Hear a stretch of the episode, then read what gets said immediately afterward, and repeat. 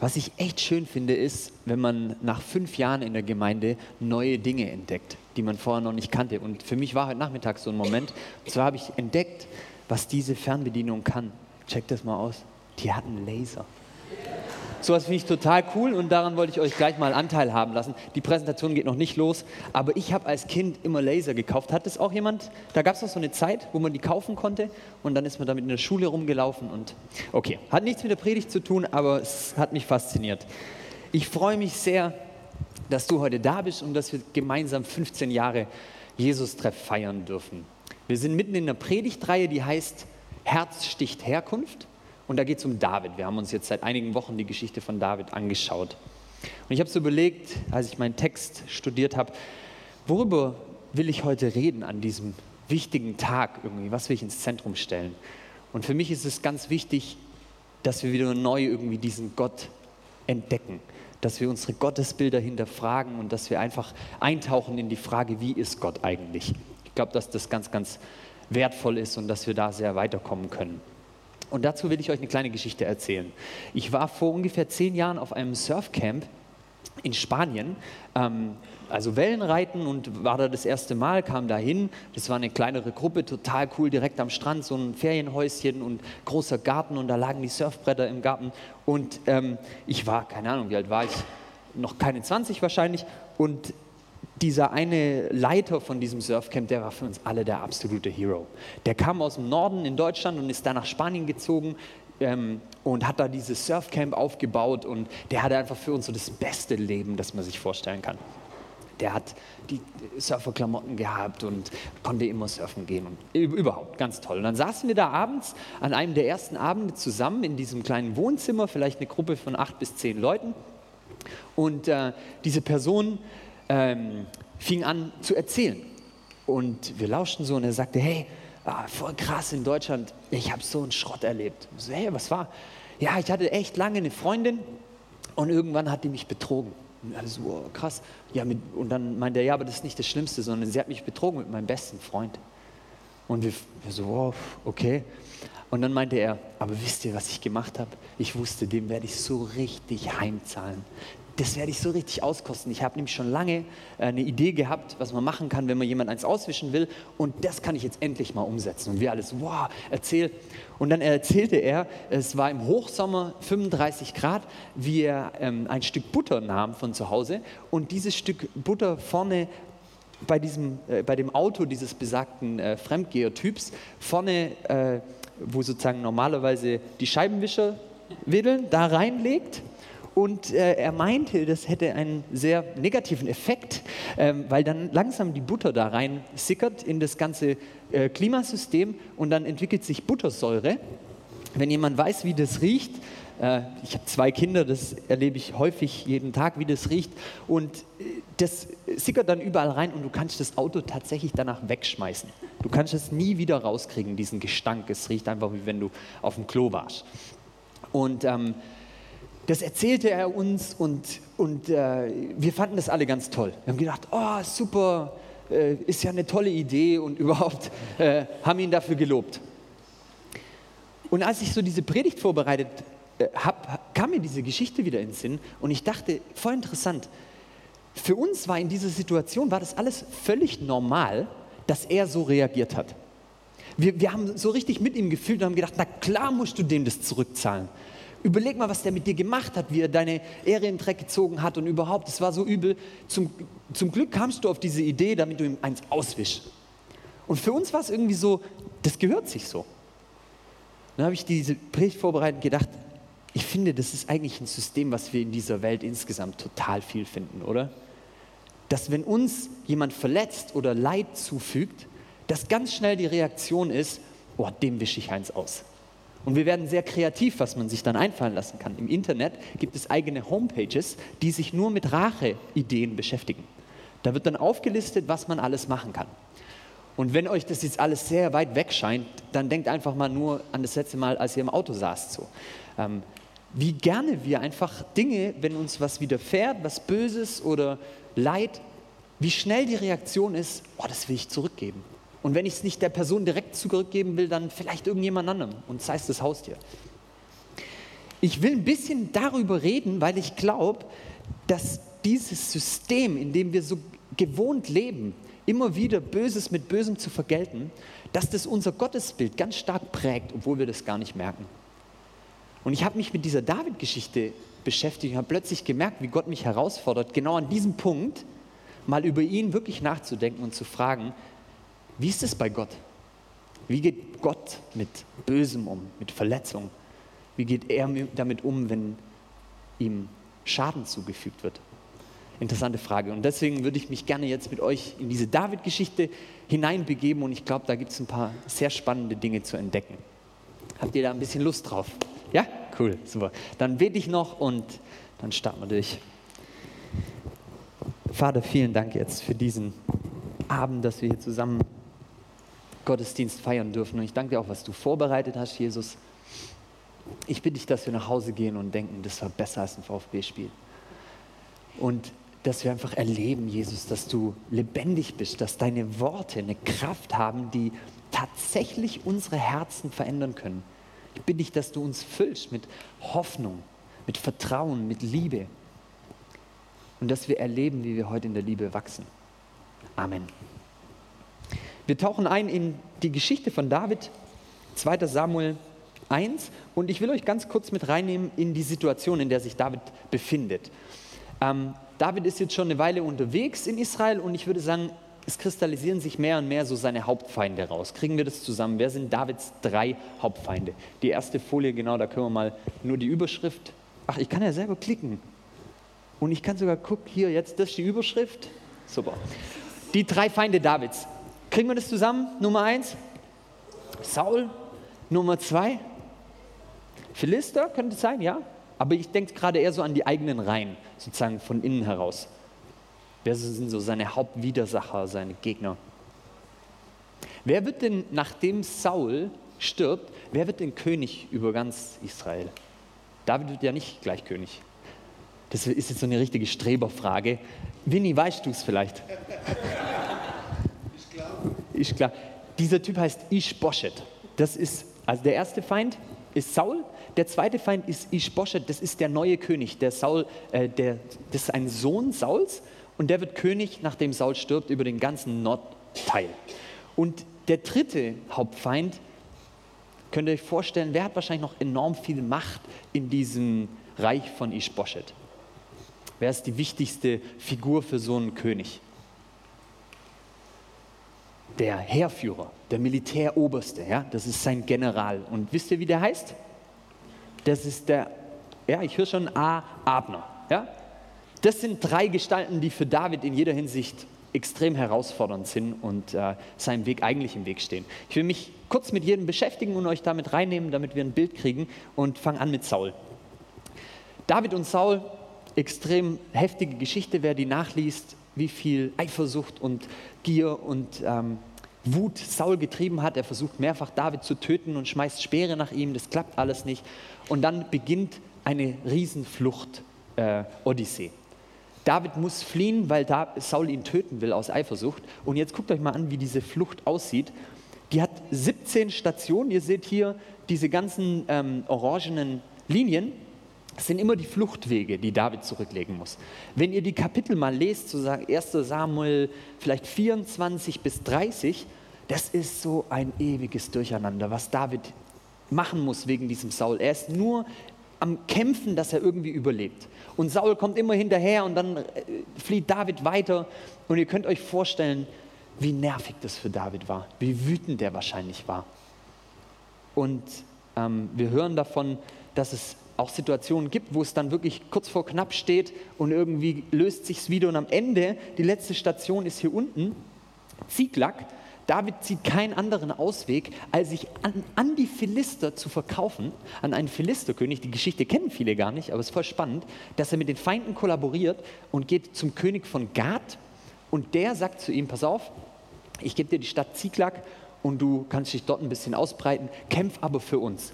Und es gibt eine Episode im Leben Davids, wo er für die Philister Kriege führt und äh, immer wieder versucht, dass es nicht Israel Schaden zufügt und er lügt dann die bisschen an. Aber es ist eine ganz interessante Sache. Also Ende des Lieds ist, er sitzt da in Ziklag, hat Jahre der Flucht hinter sich mit seinen ganzen äh, Frauen und Männern und es ist wahrscheinlich enorm stressig.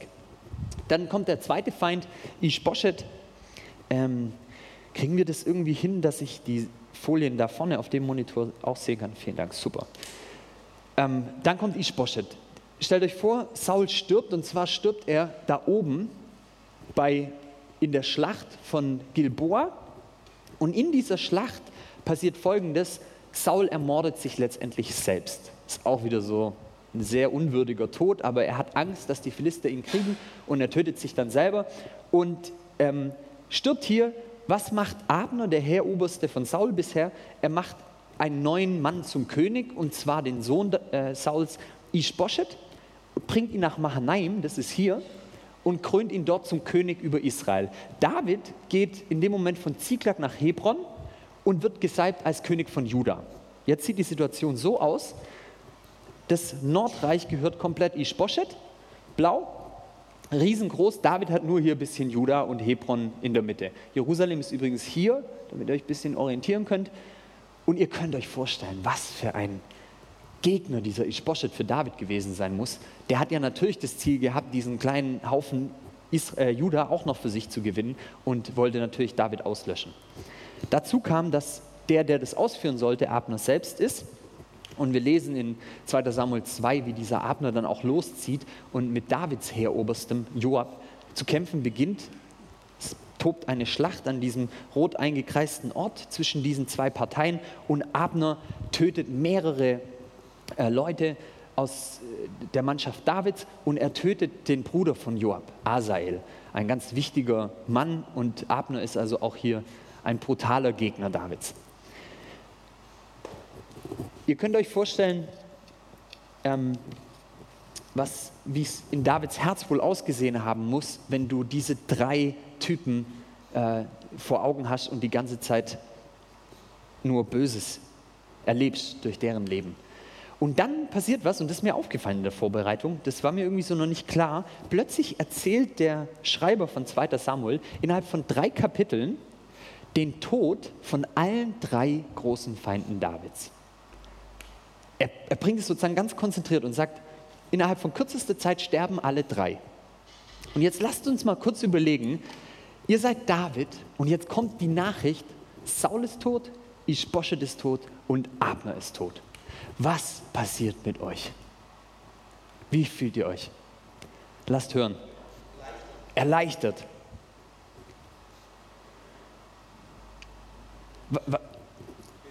Befreit. Was noch? Was, was sind noch so Dinge, die da hochkommen, wenn die endlich tot sind? Bestätigung, wahrscheinlich auch vielleicht sowas wie Genugtuung, oder? Dass man denkt, ja, endlich siegt das Gute und diese bösen Typen sind endlich tot. Ich kann mir auch vorstellen, dass vielleicht sowas wie ein bisschen Lästern angebracht ist.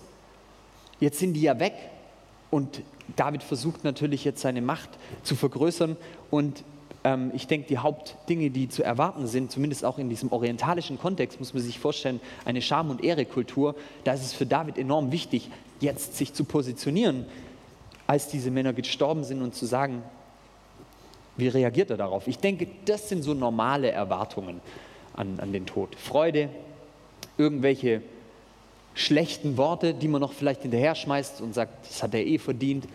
Dann noch Belohnung für den Mörder bzw. für die Boten.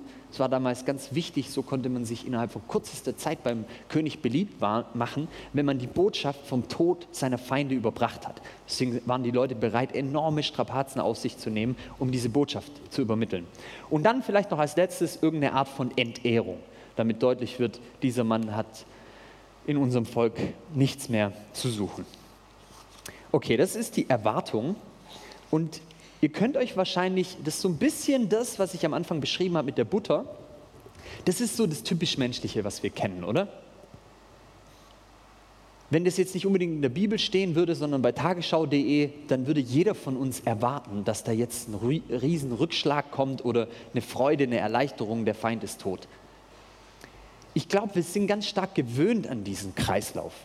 Es passiert was Böses und darauf reagiert man wieder mit Bösem und so weiter. Und daraus entsteht meines Erachtens ein sogenannte, sogenannter Todesstrudel.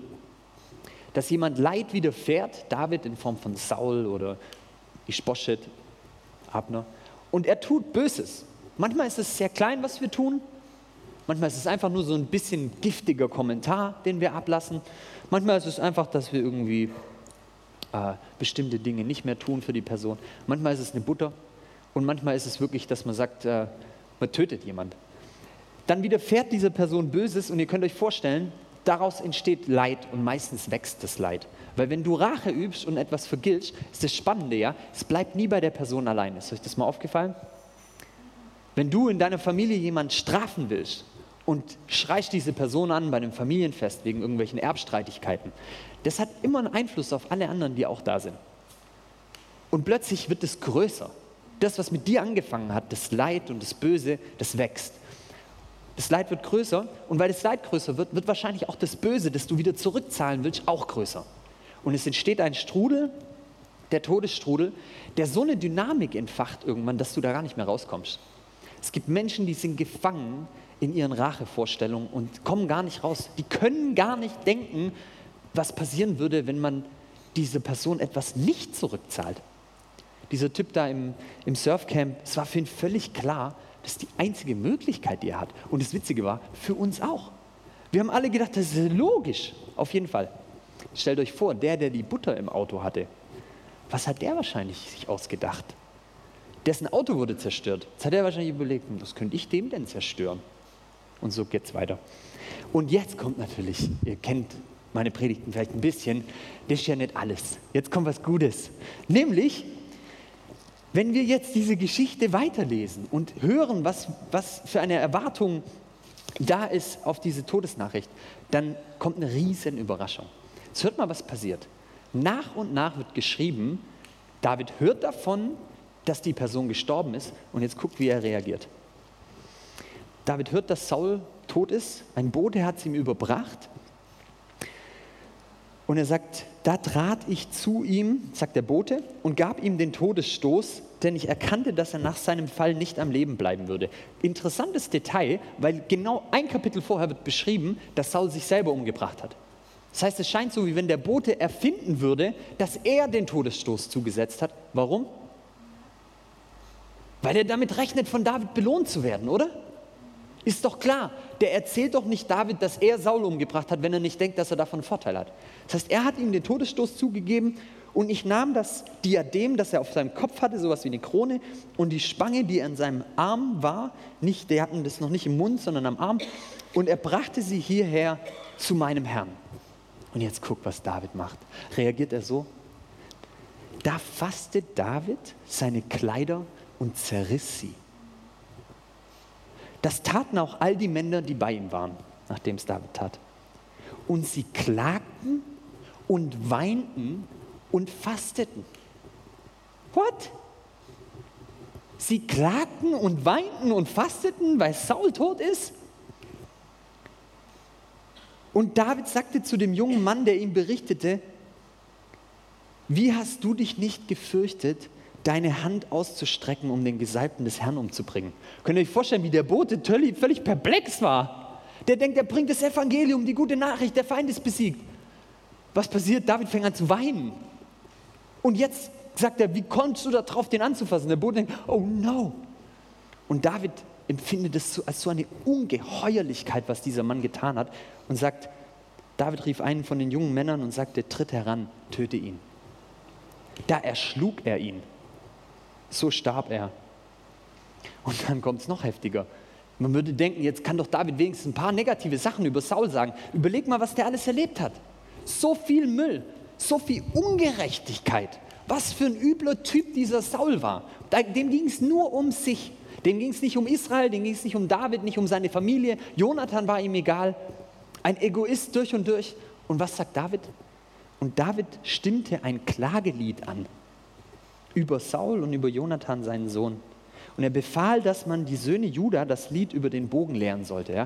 Da findet jetzt Musikunterricht statt. Alle sollen das lernen. Und jetzt fängt er an zu singen. Ich lese es nicht ganz vor, nur ähm, einzelne Verse. Ihr Berge von Gilboa, da wo David, äh, Saul getötet wurde, nicht Tau oder Regen falle auf euch, du Berg des Todes. denn dort wurde besudelt das Schild der Helden. Saul ein Held? Saul und Jonathan, die Geliebten und Liebenswerten. In ihrem Leben und in ihrem Tod sind sie ungetrennt. Sie waren schneller als Adler und stärker als Löwen. Könnt ihr euch vorstellen, was David hier macht?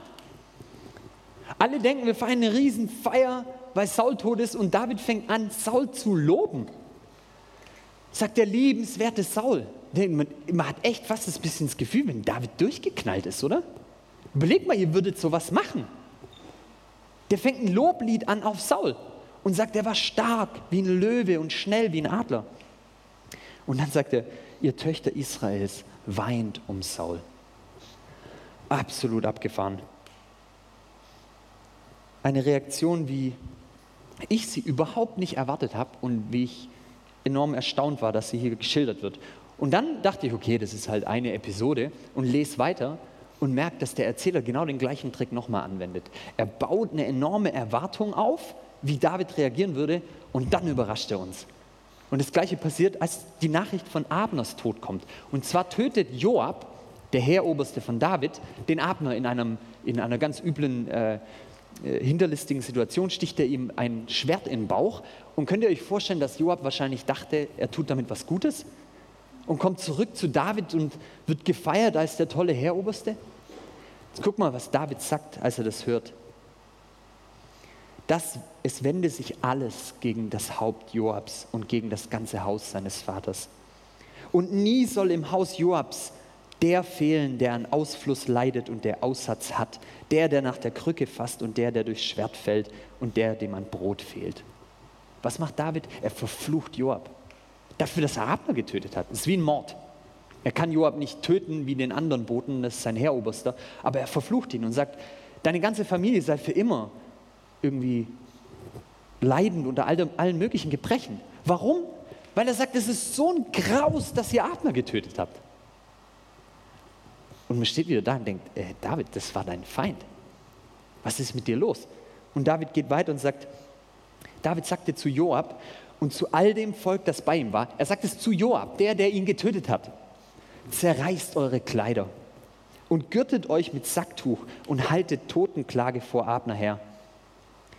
Und der König David ging hinter der, hinter der Bahre her und sie begruben Abner in Hebron. Das war in dieser Kultur die größte Ehre, die du jemand erweisen kannst, dass du ihn begräbst. David begräbt seinen eigenen Feind. Was für, eine, was für ein Symbol, was für ein Durchbruch durch die Finsternis. Hier ist jemand, der seinen eigenen Feind ehrt und ihm Gutes tut. Er begräbt ihn. Und dann sagt er, und sie begruben Abner und der König erhob seine Stimme und weinte an Abners Grab. Wenn ihr mal ein bisschen über David lest, der weint so viel.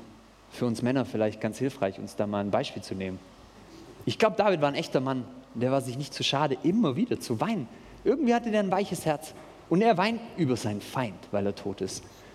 Und dann sagt er, musstest, musstest du wie ein Gottloser sterben, wie man von vor, vor Verbrechern fällt, so bist du gefallen. Da weinte alles Volk. Und dann wollen sie David was geben, damit er sich wieder aufbaut, Brot und so. Und David sagt, ich werde fasten bis zum Abend, ich werde kein Brot anrühren. Und dann denkt man, jetzt sag doch wenigstens einen, einen schlechten Satz über Abner. Komm, komm, einen schlechten Satz. Und was sagt er? Erkennt ihr nicht, dass an diesem Tag ein Oberster und ein Großer in Israel gefallen ist? Kein schlechtes Wort. Über Saul kein schlechtes Wort. Über Abner kein schlechtes Wort. Nicht nur das, sondern er tut auch noch Gutes. Und an dem Punkt, als ich das gelesen hatte, dachte ich, okay, also jetzt wird es echt komisch. Jetzt schauen wir mal, was passiert, als er die Nachricht von Ishbosheth kriegt. Und was passiert? Genau ein Kapitel später wird Ishbosheth getötet von, äh, durch den Hinterhalt, nachdem Abner tot ist. Und die hauen ihn im Kopf ab. Und jetzt denken die zwei Boten, extrem schlau, wir bringen den Kopf zu David nach Hebron. Könnt ihr euch vorstellen, was das für ein Weg war? Von ganz da oben im Norden jetzt nach Hebron zu reisen, mit dem Kopf im Gepäck. Überleg mal, wie haben die den konserviert? Tupperware, keine Ahnung. Aber es war auf jeden Fall extrem herausfordernd, mit diesem Kopf da runter zu laufen.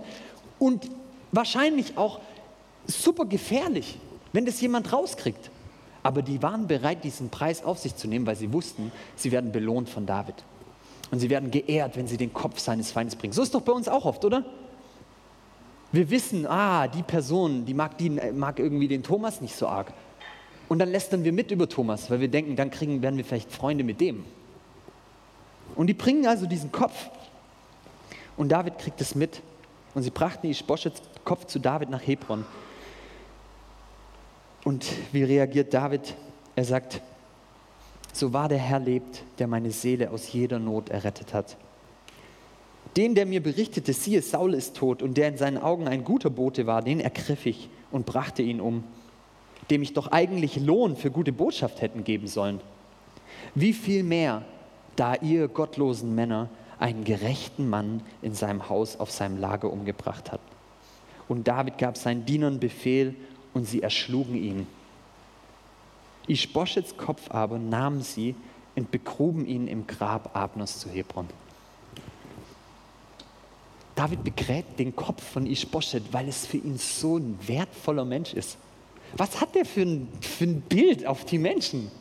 Was für, was für ein Zugang irgendwie, eine völlig andere Sicht. Dem ist, dem ist es so wichtig, dass die Ehre zukommt diesem Mann, dass er ihn sogar, sogar seinen Kopf begräbt und ermordet die, die ihn getötet haben. Und vielleicht ist euch aufgefallen, wieder kein einziges schlechtes Wort, sondern im Gegenteil Lob. Was sagt er? Er sagt, wie konntet ihr gottlosen Männer einen gerechten Mann töten? Wie bitte? Ishbosheth, der gerechte Mann? Schon sein Name sagt, dass er kein gerechter Mann war. Ish heißt Mann auf Hebräisch und Boshet heißt die Schande. Der Mann der Schande. Und David sagt ein gerechter Mann. Irgendwie, also ich, ich, ich war dann fertig nach den drei Kapiteln da und dachte, also jetzt weiß ich echt nicht mehr. Was ist hier eigentlich los? Ich dachte dann sofort, ja, wie sollen wir denn das machen? Das ist doch völlig unrealistisch, was David macht. Das ist doch auch ein bisschen, das ist doch fast ein bisschen dumm. Das waren doch auch wirklich Feinde. Und ich habe mir auch überlegt, überleg mal, was das für eine Message aussendet an seine ganzen Leute. Was denken die über David? irgendwie, die müssen ja alle völlig verwirrt, sein, völlig verwirrt gewesen sein. Und irgendwann dachte ich, was hier passiert ist, dass wir einen kleinen Einblick kriegen in etwas, das kommen wird durch diese Geschichten von David. Ich glaube, David ist, indem wir hier reagiert, er reagiert anders als erwartet. Trauer statt Freude, Lob statt Lästerung, Strafe für die, die ihn getötet haben, statt Belohnung. Er freut sich nicht mit der Ungerechtigkeit. Die Liebe freut sich nicht mit der Ungerechtigkeit, sie freut sich mit der Wahrheit. Begräbnis statt Entehrung. Und dann ist mir aufgefallen, David ist, und das, hm, frei dafür, genau. David ist wie eine Apfelblü äh, Apfelbaumblüte. Wenn ihr schon mal so einen Apfelbaum gesehen habt in freier Wildbahn, die laufen nicht weg, das ist super, kann man gut angucken und der blüht. Für was steht diese Blüte? Worauf weist diese Blüte hin? Dass da eine Frucht kommt. Die Blüte ist hammerschön, aber die Blüte ist doch nicht der Punkt von einem Apfelbaum, oder? Was ist der Punkt von einem Apfelbaum? Äpfel. Blüten machen auch nicht satt. Die sehen toll aus, aber mach mal einen Blütenbrei oder Marmelade mit Blüten. Die Blüte weist darauf hin, dass etwas Größeres kommt. An der Blüte entdeckst du ein bisschen was, was drinsteckt in diesem Baum, aber du weißt, das ist erst der Anfang. Ich muss noch warten. Und dann kommt irgendwann der Apfel, die volle Frucht. Und ich beiß rein und der Saft spritzt mir aus dem Mund und es schmeckt, es ist süß und sauer und es tut den Zähnen gut. David ist ein prophetischer Ausdruck, ein Hinweis auf den, der nach ihm kommt in dem, was er hier tut, das ist absolut übermenschlich meines Erachtens. Und es deutet auf den hin, der der wahre König der Welt ist. Was sagen Sie über Jesus, als er kommt? Wer ist er? Er ist der Sohn Davids. Der Messias, der wahre König, ist in der Linie von David gedacht. Vielleicht deshalb, weil die Leute wussten, das, was David hier gemacht hat, das ist so göttlich, das ist so übermenschlich. der Messias muss irgendwie diese Spur wieder aufgreifen. Ich glaube, als David das gemacht hat, so reagiert hat, da ist wie so ein bisschen so ein Duft kurz durch die Welt gegangen. Und die Leute haben gedacht, was, so könnte man auch leben? Man könnte Böses mit Gutem vergelten? Man könnte seine Feinde lieben? Stellt euch vor, was für ein neues Konzept. Wie wenn die ganzen Leute um David herum kurz gedacht haben, was ist denn jetzt los? So ein, so ein kleiner Blitz von Reich Gottes. Und alle haben gespürt, das muss doch irgendwann auf der ganzen Welt sichtbar werden. Und es wurde sichtbar. Da kommt Jesus. Und Jesus ist nicht nur der Sohn Davids, er ist auch der Herr Davids. Er ist der wahre König. Und das, was David hier tut, das steigert Jesus bis ins Unendliche. Für mich ist es unglaublich, wenn wir uns diesen Text vor Augen führen, wie Jesus das, was David macht, ins Extrem treibt. Im Römerbrief heißt es, denn Christus ist, als wir noch ohnmächtig waren, zu dieser Zeit für Gottlose gestorben. Und jetzt kommt ein gutes Beispiel.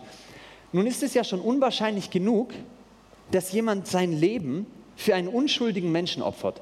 Ja, das ist sehr unwahrscheinlich. Stellt, also unschuldig heißt im Sinne von ein ganz normaler Mensch, ja? jemand, der nichts Böses getan hat. Stellt euch vor, ihr hängt irgendwie an der Schwäbischen Alb mit so einem Seil und äh, unter euch hängen irgendwie, ich weiß nicht, wie ich das Szenario mir vorstellen soll, aber es gibt die Situation, dass klar ist, entweder ihr überlebt oder jemand anders. Nicht beide können überleben. Ihr würdet wahrscheinlich nicht euer Leben geben, einfach für den Kletterführer, den ihr gerade erst kennengelernt habt. Der ist vielleicht ein netter Mann, aber pff, das wäre schon schwer. Für einen unschuldigen Menschen, also für einen normalen Menschen, gibt man vielleicht sein Leben. Vielleicht gibt man es für jemanden, der einem besonders wertvoll ist. Sagt, man würde eher noch, würde man es vielleicht für einen besonders edlen Menschen tun. Irgendwie, keine Ahnung, jemand, der viel geleistet hat. Mahatma Gandhi hängt da und du denkst, ja, okay, für Gandhi mache ich es. Oder da hängt deine Frau und du denkst, die war echt für mich immer eine edle Frau. Und du tust es. Aber niemand würde von uns auf den Gedanken kommen, sein Leben abstürzen zu lassen in den Abgrund und tot zu sein für seinen Feind. Überleg mal, mein Kumpel in Spanien hätte gesagt, ich gebe mein Leben für den, der mir meine Freundin ausgespannt hat. Und ich schenke ihm alles. Für unsere Feinde. Und Jesus tut genau das. Er kommt auf diese Erde und er wird nur, er kriegt nur Gegenwind. Er kriegt so viel Böses ab. Und Jesus vergilt es kein einziges Mal mit Bösem. Und nicht nur das, das ist ja, manchmal denken wir, okay, der Todeskreislauf, der stoppt schon dann, wenn wir einfach nicht auch noch was Böses machen. Ja? Wenn ich im Verkehr mal wieder geschnitten werde und der Typ fährt da dumm rein, ich bin eigentlich schon ein guter Christ, wenn ich nichts sage. Aber ganz ehrlich, das stoppt den Kreislauf überhaupt nicht. Es macht ihn vielleicht nicht schneller, aber es dreht ihn nicht um. Wisst ihr, was ihn umdreht? Wenn du Gutes tust. Wenn du sagst, darf ich noch ihr Auto putzen? Oder ich weiß nicht, was euch einfällt. Ja, so krass müssen wir uns das mal vorstellen. Das macht Jesus. Der wird nur gedisst, nur gehasst von seiner Familie. Die sagen, du bist verrückt. Seine Jünger verraten ihn. Petrus verleugnet ihn, den habe ich nie gekannt. Judas verrät ihn mit einem Kuss, damit er Geld kriegt. Die Pharisäer wollen ihn töten von Anfang an. Das ganze Volk steht da und schreit, kreuzigt ihn. Und Jesus schenkt und schenkt und schenkt. Das ist total verrückt, was Jesus macht. Er heilt eine Person nach der anderen. Er weckt Tote auf. Er vermehrt Brot. Er heilt Petrus Schwiegermutter. Jesus gibt und gibt und gibt. Er schenkt und er schenkt und er schenkt. Und was kriegt er zurück? Ablehnung, Ablehnung, Ablehnung. Man, man lästert über ihn. Man erfindet irgendwelche Gerüchte. Man sagt, er sei ein Alkoholiker, ein Säufer und ein Freund der Sünder. Man erzählt irgendwelche Stories. Man sagt, ja, der treibt die Dämonen in Wirklichkeit durch den Teufel selbst aus. Und Jesus, von all dem, er gibt nichts zurück, keine einzige Butter sondern er gibt im Gegenteil Gutes, Gutes, Gutes. Und irgendwann kulminiert diese ganze Geschichte. Und es ist der Moment gekommen, wo Jesus am Kreuz hängt, nachdem er zerschlagen wurde, mit Fäusten, mit Peitschen, eine Dornenkrone auf dem Gesicht hat, auf dem Kopf hat, bespuckt wurde, gelästert wurde. Und da hängt er und die ganze die, ganze, die ganzen Leute vor ihm schreien, kreuzige ihn, kreuzige ihn. Und er hängt da, ist gekreuzigt und sie spotten ihn und sagen, steig doch ab, wenn du Gottes Sohn bist. Und in dem Moment, wo er am allermeisten Ablehnung empfängt, äh, empfängt in demselben Moment schenkt er sein ganzes Leben an diese Feinde. Wie krass ist denn das? Was ist denn das für ein Gott? Einer, der für seine Feinde nur Gutes hat. Das Kreuz und die Auferstehung ist das Symbol und das Zeichen des Lebens. Was Jesus hier tut, ist, er schenkt ewiges Leben denen, die ihn hassen, in demselben Moment, wo sie ihn hassen. Was für eine Revolution. Sowas gab es noch nicht in dieser Welt. Es gab manchmal ein kleines Abbild davon, so wie bei David. Und jetzt wird es ganz sichtbar. Und wisst ihr, was das Tolle ist? Jesus ist nicht irgendein Mensch, sondern Jesus sagt, wer mich sieht, sieht den Vater. Jesus sagt, ich zeige euch gerade, wer Gott ist. Ich zeige euch, wie Gott tickt. So ist Gott. Gott vergilt Böses mit Gutem. Immer, immer, immer wieder neu. Und wir fassen uns an den Kopf und denken, das kann doch nicht wahr sein. Und er tut es wieder. Ich finde es so spannend zu sehen, dass Jesus keinem einzigen Menschen Böses mit Bösem vergolten hat. Nach dem ersten Gottesdienst kam meine Frau auf mich zu und sagte, ja, aber was mit der Tempelaustreibung? Und dachte ich, Böses mit Bösem vergelten heißt für mich, dass ich jemand schaden will. Dass ich jemand, der mir Böses zufügt, und ich glaube, Jesus hat genug Böses erlebt und Gott auch, dass ich jemand schaden will. Und ich glaube nicht, dass es in der Tempelaustreibung um Schaden geht. Ich glaube, dass er eigentlich Menschen befreien will, weil er weiß, dass dieses ganze Geldsystem sie kaputt macht und diese Korruption alles zerfrisst. Und deswegen ist für mich selbst die Tempelaustreibung ein Zeichen von Liebe und von Leben. Ich glaube nicht, zeig mir eine einzige Geschichte, wo Jesus jemand schaden wollte, wo er irgendwas gesagt oder getan hat und Böses zurückgibt, einfach nur, weil er es satt hatte. Das gibt es nicht. Was für ein Gott, was für ein Gott. Und an der Stelle war dann für mich die Frage, äh, oder ich habe hab diesen Satz so formuliert und ich finde den ganz schön steil, wenn man sich den mal auf der Zunge zergehen lässt, aber ich glaube, wir können nichts anderes sagen von Jesus her. Gott vergilt dir alles Böse immer mit Gutem. Und dann ist sofort die Frage, glaubst du das? Ist das dein Gottesbild? Ich habe äh, eine Freundin, in, hier in der Nähe, die war verheiratet und äh, hat mit ihrem Mann jahrelang versucht, ein Kind zu bekommen. Und äh, es hat nicht geklappt. Sie waren bei Ärzten und haben alles Mögliche versucht und sie wurde einfach nicht schwanger. Und sie war in der Zeit in der Gemeinde und hat immer wieder mit Leuten darüber gesprochen. Und immer wieder kam der Satz, hey, hast du schon mal überlegt, dass es vielleicht irgendein, irgendwas Böses in deinem Leben gibt, wo Gott dir zeigen will, dadurch, dass du nicht schwanger wirst, dass mit dir was nicht stimmt. Kann es sein, dass es Sünde in deinem Leben gibt und Gott dich straft, einfach um dir zu zeigen, dass du da raus musst?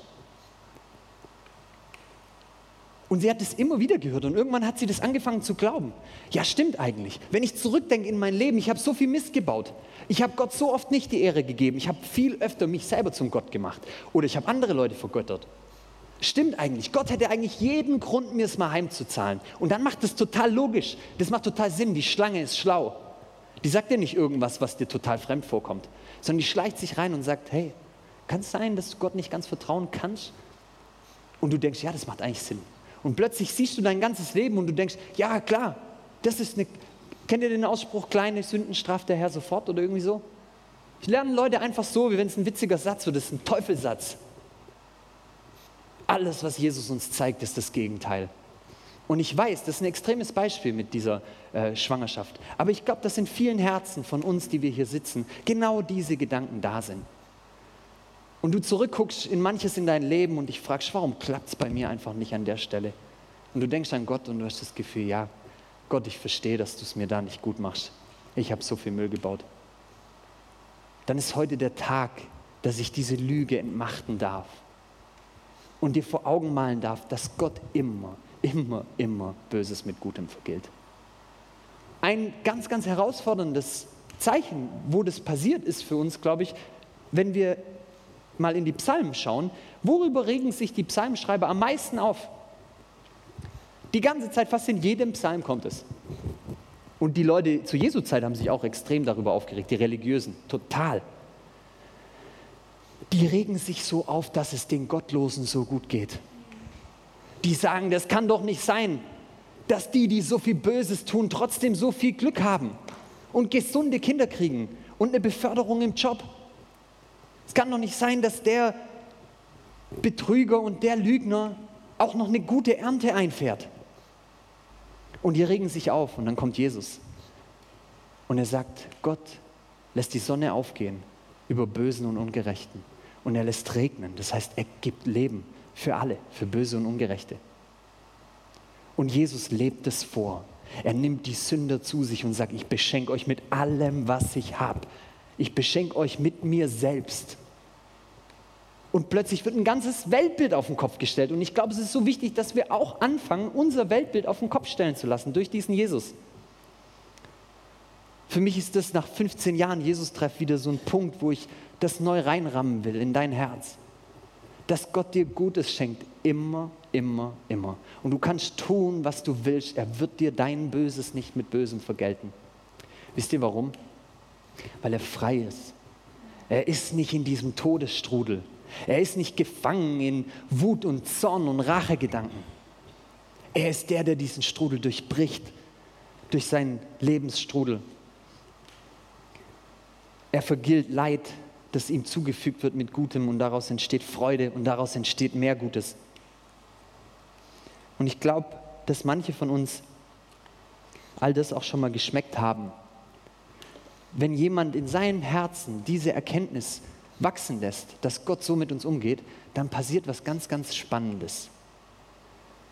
Dann fangen Menschen an, auch mit ihren Mitmenschen das mal auszuprobieren. Was wäre eigentlich, wenn ich dieser Person für das Böse, was sie mir getun, getan hat, Gutes zurückgebe? Habt ihr das schon mal erlebt? Ich hoffe so für euch. Weil das ist so ein total verwirrendes Erlebnis. Wenn du mit deiner Frau streitest und du hast ihr nur blöde Sachen an den Kopf geworfen und du hast ihr voll unfaire Dinge gesagt und sie hört sich alles an, sagt nichts groß und sagt, Nico, kann ich nachher dein Lieblingsgericht für dich kochen? Und kann ich dich danach ins Fußball fahren und ich leihe noch heute Abend die DVD aus, die du dir gewünscht hast? Du, du wärst total verrückt, du, verwirrt. Würdest denken, stimmt doch alles mit dir? Motz doch zurück. Du wusstest gar nicht, was du machst. Verstehst deine, deine ganze Power wird dir genommen. Und ich denke wirklich ganz ehrlich an den Verkehr, ganz oft. Was würde passieren, wenn wir die, die uns total nerven im Verkehr, nicht einfach nur ignorieren, sondern wenn wir irgendwie positive Signale aussenden? Und irgendwie noch einen guten Morgen wünschen oder ich weiß es nicht. Das wäre verwirrend. Und wisst ihr, wie ihr euch fühlen würdet? Frei frei. Wer Böses mit Gutem vergelten kann, ist frei. Es ist ein wunderbares Gefühl. Du hast das Gefühl, du hast Anteil an einer göttlichen Welt, die gerade reinbricht, wenn du auf das Böse nicht mit Bösem reagieren musst. Und wir haben das in unserer eigenen Geschichte schon erlebt, als die Amerikaner 1948 den Marshallplan ins Leben riefen, mit 127 Milliarden unser Volk unterstützt haben in einer Situation, wo sie allen Grund gehabt hätten, uns vor die Hunde gehen zu lassen. Und die Winter 47 und 48 waren extrem kalt, die Landwirtschaft war am Ende und die Leute hatten keine Hoffnung und die Amerikaner haben hier mit Flugzeugen Essen hergeflogen und ihr eigenes Geld investiert. Für mich irgendwie so ein, wie so ein übernatürlicher Moment, wenn man sich das anschaut. Das kann man gar nicht verstehen, vor allem so kurz nach all dem, was passiert war. Es sind ja Tausende gestorben von denen in den Schlachten. Ich, ich wünsche uns einfach, dass diese Momente, wo ihr das, vielleicht erlebt ihr das mal, diese Woche oder irgendwie dieses Jahr, wo euch jemand Böses mit Gutem vergelt oder ihr macht das selber bei jemand, bitte in dem Moment denkt an Gott und denkt, das, was ich gerade erlebe, mal tausend, mal eine Million, so ist Gott jeden Tag mit mir. Und das bedeutet, wenn das in unsere Herzen fällt, dass wir in der Liebe wachsen und gemeinsam in der Liebe wachsen. Das ist unser Motto im Jesus-Treff. Schön, dass ihr dabei seid. Amen. Wir singen zusammen, steht gerne auf, ich bete noch und dann lasst uns diesen Gott einfach bejubeln. Vater, ich danke dir, dass du so überraschend anders bist, als wir es uns vorstellen. Ich, ich bitte dich, dass du unsere Gehirne sprengst und uns irgendwie einen Zugang gibst, uns das vorzustellen, wie du tickst. Es fällt uns so schwer, Jesus, zu glauben, dass du wirklich nur Gutes willst, sogar wenn wir dir Böses tun. Ich bitte dich, dass, es, dass wir es glauben können. Und du siehst die Lügen, die in manchen Herzen hier heute Abend sind, vielleicht aus der Vergangenheit, aus irgendwelchen Sachen, die jemand ausgesprochen hat, wo wir denken, dass du uns strafst, dass du uns schaden willst, einfach weil, weil wir irgendwas falsch gemacht haben. Und ich bitte dich, dass du jetzt diese Dinge nimmst und rausreichst aus unseren Herzen und Wahrheit sprichst. Jesus, ich danke dir, dass du am Kreuz für deine Feinde alles gibst, weil du uns liebst. Und ich bitte dich, dass wir als Jesus-Treff Anteil kriegen, immer mehr an dieser Liebe und dass wir ganz Stuttgart verändern, weil wir bekannt dafür sind, dass wir anders reagieren, weil wir frei sind. Danke für deine Liebe. Amen.